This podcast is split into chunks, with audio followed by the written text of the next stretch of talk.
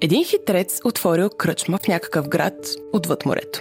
От всички страни пристигали морни пътници и се отбивали в кръчмата да отпочинат и да сръбнат по едно вино.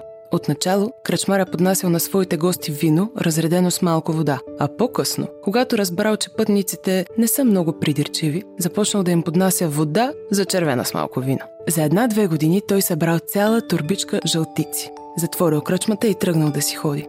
В близкия пристанищен град, богатия кръчмар си купил една маймунка да му весели дечицата. Качил се на кораб и потеглял. На обед се разположил в корабната гостилница и се нахранил хубаво.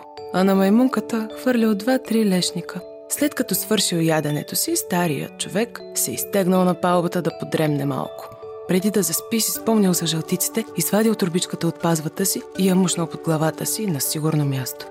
Маймунката стояла, клекнала край него и го гледала с умните си очи. Тя била гладна и щом видяла, че господаря е изкрил турбичката под главата си, с нетърпение зачакала додето заспи.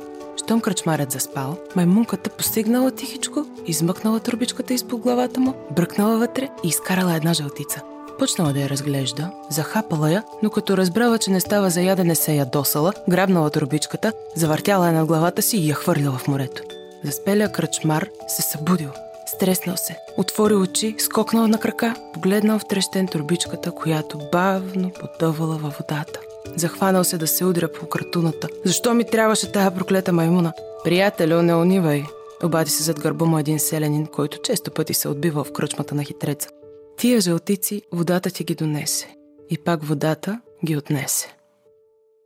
Аз бях Николета Велчева. Слушайте нашия подкаст всеки ден и не спирайте да фантазирате.